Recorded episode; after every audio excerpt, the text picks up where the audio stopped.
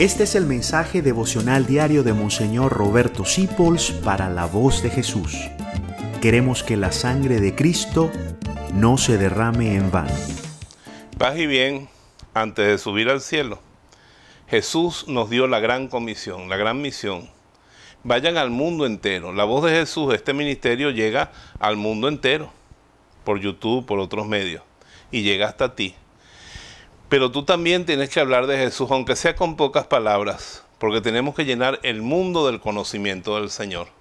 Él nos dijo, vayan al mundo entero y prediquen estas cosas que han aprendido. Por eso tú y yo debemos ser asiduos lectores del Evangelio.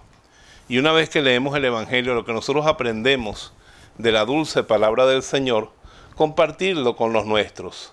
Nos dice, explicando este Evangelio, la beata Conchita que ella Jesús le dijo, tu misión es salvar almas. Bueno, la tuya y la mía también. Abre esa boca, predica. Habla de Jesús, aunque sea con palabras muy sencillas.